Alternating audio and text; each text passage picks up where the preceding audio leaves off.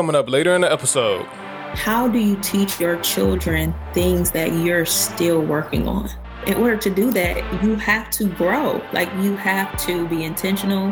And so I don't think mentally, my mindset, anything, like I don't think I would be the same person at all to who I am today because I had to be so that he can be. He was watching me, how I responded to situations, how I handled negative situations that came up, how I handled my victories. He was watching everything. This is Still Talking Black, a show about giving perspectives to issues that minorities face every day. I'm your host, Richard Dodds. Today's episode is part four of the five part series, Mothers of Black Sons. Today we talk to Mallory. Her son is eight years old and has already experienced some discrimination by other kids. It's sad to think about some of the things that our kids have to go through as minorities.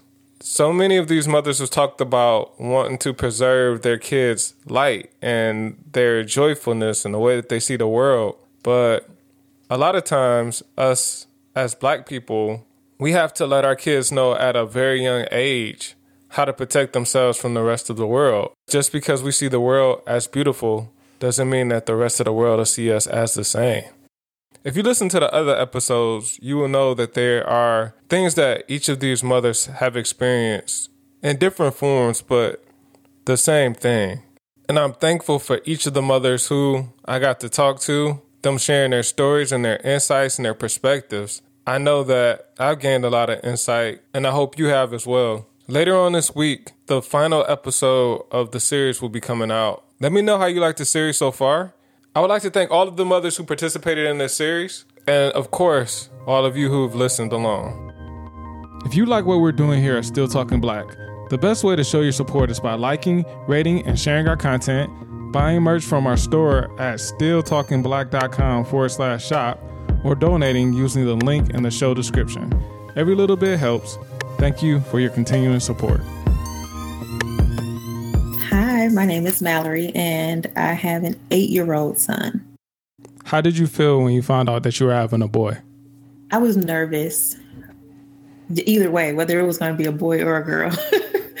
but especially because I was in a single parent situation, I was extremely nervous, seeing as though, you know, I'm, i would need the assistance of a, a male to help me bring upbring my son in the in the proper way. So I definitely was nervous. Just I was still figuring out myself at that time too. And so I was extremely nervous, being like, I'm still trying to get myself together. How am I going to raise this person to be person that he needs to be? But it worked out. My son is the best thing that's ever happened to me. He's allowed me to grow up in a lot of ways. And it really propelled my my growth and my maturity because I needed to be a certain type of person for him in order for him to be the person that he needs to be. That's awesome. So what what is it like being a, a mother of a of a of a son?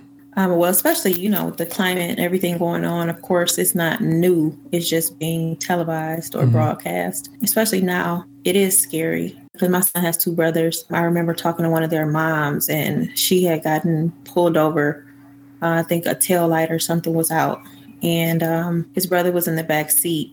And so he got up and turned around to look out of the back window.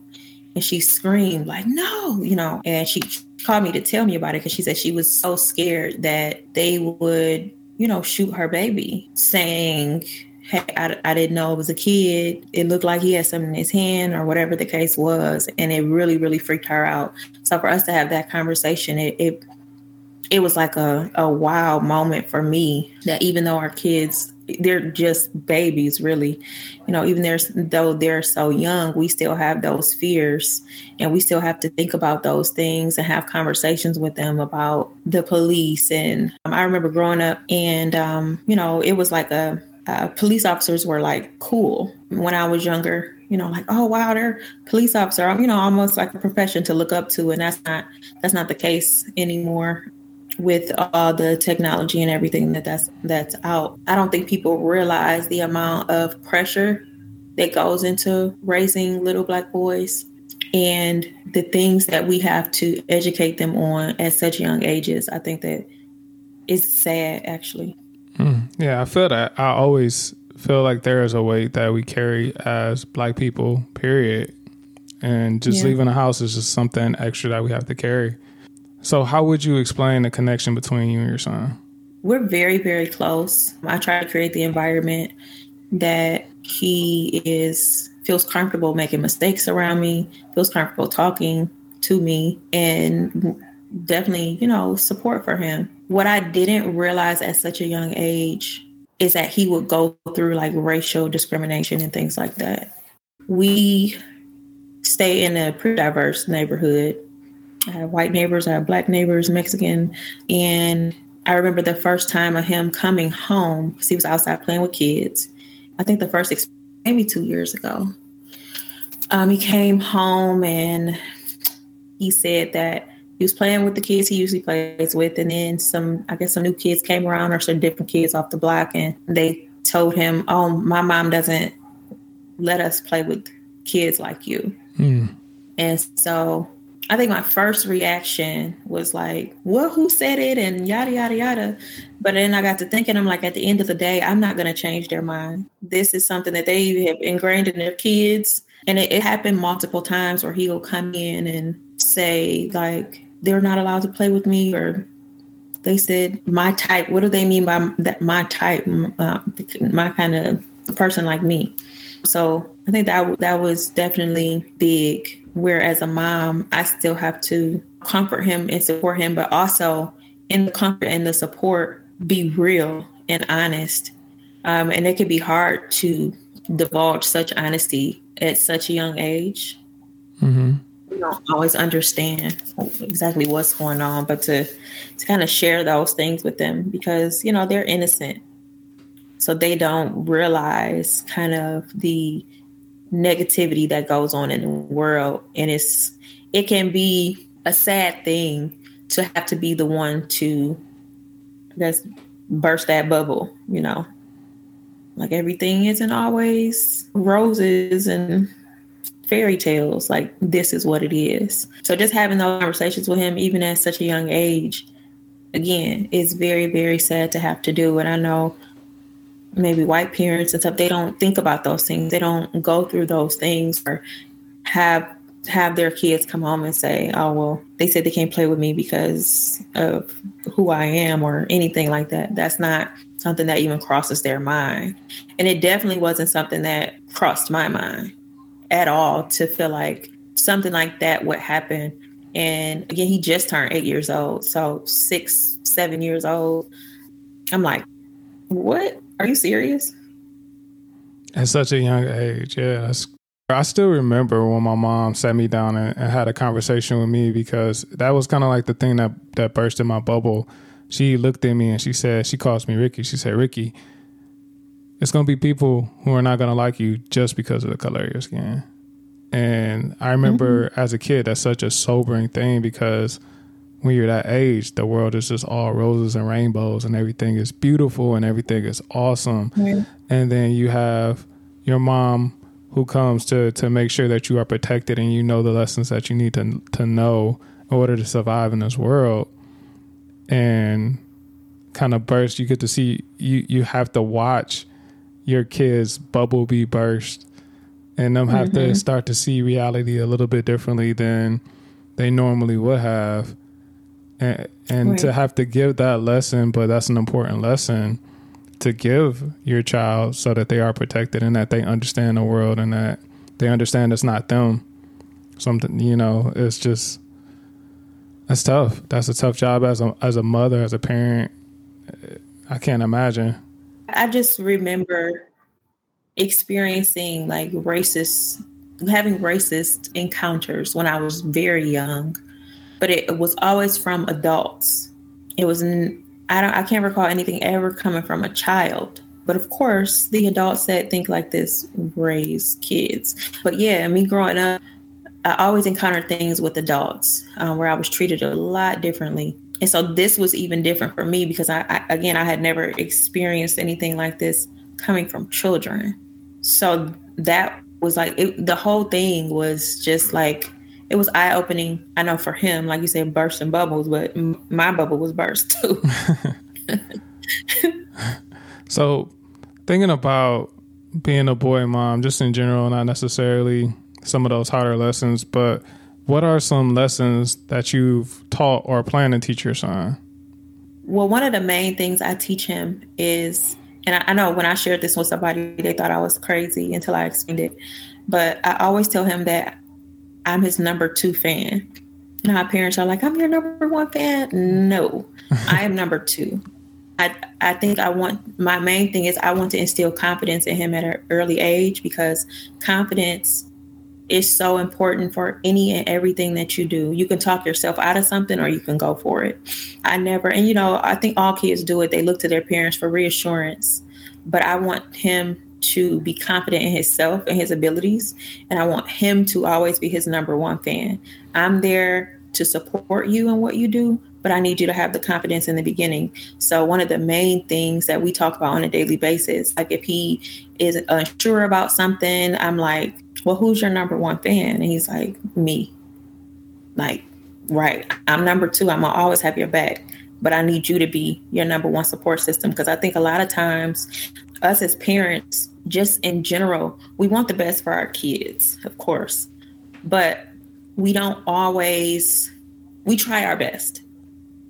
We don't always make the best decisions. I've heard so many stories about parents that didn't believe in their child for what they wanted to do as far as what their dream was. And it's not out of i don't think you can do it. It's it sometimes i think it's more of a fear thing like i don't want that to mess up for you that is going to be really hard i don't know if you know i don't want you to go through all that pressure maybe you should take this career path or maybe you should do this with your life or whatever and and so i've heard situations where people won't chase their dreams because of their parents' beliefs. And I never want that to be the case. Although I'm going to tell you what I think is best, I still want him to maneuver through life with full confidence in him to be able to go out and step out and achieve the things that he wants to, not based on me and what I think or what or what my limiting beliefs are for him because I'm trying to protect him. I want him to go out and chase his dreams and do what needs to be done because he has full confidence in himself.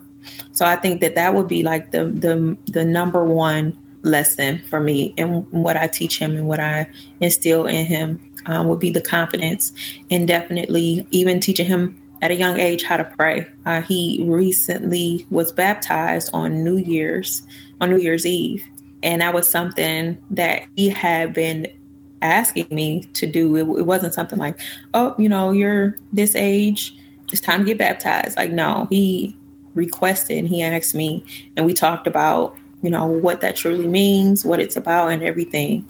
And he said that that's something he wanted to do. So, upon his request, he was baptized. And so, you know, even when things go wrong, if something is not going his way, if he's not feeling well, okay, we prayed about it. He's like, Mom, I want you to to pray pray for me. But then I'm like, well, sometimes mommy isn't there, so I need you to know how to pray for yourself. So, you know, I'll pray with him and for him, but also am at a point where he's leading prayers too, because that's the one of the main foundations that my mom put in me that has carried me t- to now and in the future. So, I think that like that's like wonderful. I've never heard anybody say I'm your number two fan. I think a lot of times we handicap kids by trying to influence them in a certain way and not letting them grow into the person that they're trying to be. And one thing mm-hmm. I, I, talked about was my dad. He actually, I, I, believed anything he said, you know. So if he said I could do it,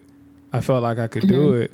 But at the same time, if he should show any disbelief, then I, I doubted myself. Yes. And it's so hard to have that confidence. The world already wants to snatch your confidence away from you. So I feel like teaching someone, teaching a young man especially to be confident in themselves at a young age is so just is just very, very important. Yeah, and if, if my expectation is for him to grow up and lead his household, he has to be confident in his decisions that he makes because I'm I see him looking for me, looking at me for validation. Like, oh, I'm gonna do this. What do you think about this? Is this like I'll give you my opinion all day, but what do you want? How do you think it's going to come out? What are your thoughts on it? I want to raise a teacher and a problem solver. We I'm like, he's like, this didn't work. Okay. you're a problem solver. What how are you going to work through this? Let's let's talk through it. You have to be able to problem solve and work through things. Even if they don't go your way, they might not go the way you wanted the first time. How can we problem solve so it doesn't happen again? And then one thing that I definitely try to make sure that and I, I, not that it was just my mom. I think it was a generation where, you know, whatever I say goes. You don't have a say. You, but I try to make sure that I am we communicate a lot. So I talked to him about, you know, what's going on? How are you feeling about this? Why? We sit down and have hour long conversations sometimes just so I can kind of see where his head is with certain things. And I think that's important. And I think it's important for us as parents to be able to apologize when we're wrong, own up to when we're wrong, because I think that that teaches them too. So again, we don't always we we do what we think is best, but we don't always handle things in the correct way. So I think it's big when you can go to your child and say, "Hey, I shouldn't have done that. I apologize. This is how I should have handled it." And so I think that that's very important too as parents when we can acknowledge our own wrongs and faults, um, because it makes it easier when they have to do it themselves. Mm, those some those some important lessons. So you're the primary caregiver of your son. Mm-hmm. How do you make sure that he is getting that male influence or that good male influence that he might need to help you raise him? Now his, his dad is still involved. I don't shoot anybody he's just somewhere living his life, but he is involved. So you know the times that he can spend with his dad because he works a lot. So the time that he can spend with his dad, I make sure that he has that time taking whatever. Now I will say this: I have inconvenienced myself a lot because of what I what I know it would mean to my son. So, quick example: let's say his dad can't come get him, but he's still like he can come over. Now I have to get up, and get out of my bed, you know, like because if I don't take him, then it looks like well, mom wouldn't take me. Mm. So I don't want him to resent me. So sometimes I have to put myself in uncomfortable situations and be inconvenienced for the sake of that relationship or because I know that that that time is critical, that time is important. And I also try to put make sure that I am around positive male influences. So like my brother-in-law, my pastor, making sure he is around those people and they spend time with him. Like my brother-in-law, they'll have this is my first time really calling my, my brother-in-law. That's my brother. but you know, they'll have days with the fellas. I have close friends too that I've known since middle school. And if I remember one of my friends, shout out to Tony with Durden's Catering, but uh, he's picked my son up before, and they've had like the fellas night where him and his male friends or cousins or whatever will all take their sons and then he'll he'll pick up my son and they'll go see monster trucks or they'll do different little stuff um, like that where it's just the guys and i think that you know that's important. I've, I've also just reached out to my family and said hey i need around more males what are y'all doing next week? I need somebody on duty. Somebody gonna have to be on here once a month. Something. He needs to be around. He needs to be around males. They don't need to be under me all the time, seeing me do my makeup and seeing me do this. And now he's like, well, girls get to do everything. Because, of course, if he's asking, can I do this or can I? And I'm like, well, no, you know, boy, boys don't do that. And so now in his head, he's like, well, dang, what do boys do? but he has to be around boys and men mm-hmm. to see what what that is because i can't i can't bring to the table what a man brings to the table so, since you've had your son, have the tragedies that have been perpetrated towards black men do that does that hit any differently now that you have a son? Absolutely. The connection is made more. You know, you can look at something and be like, "Oh man, that's messed up.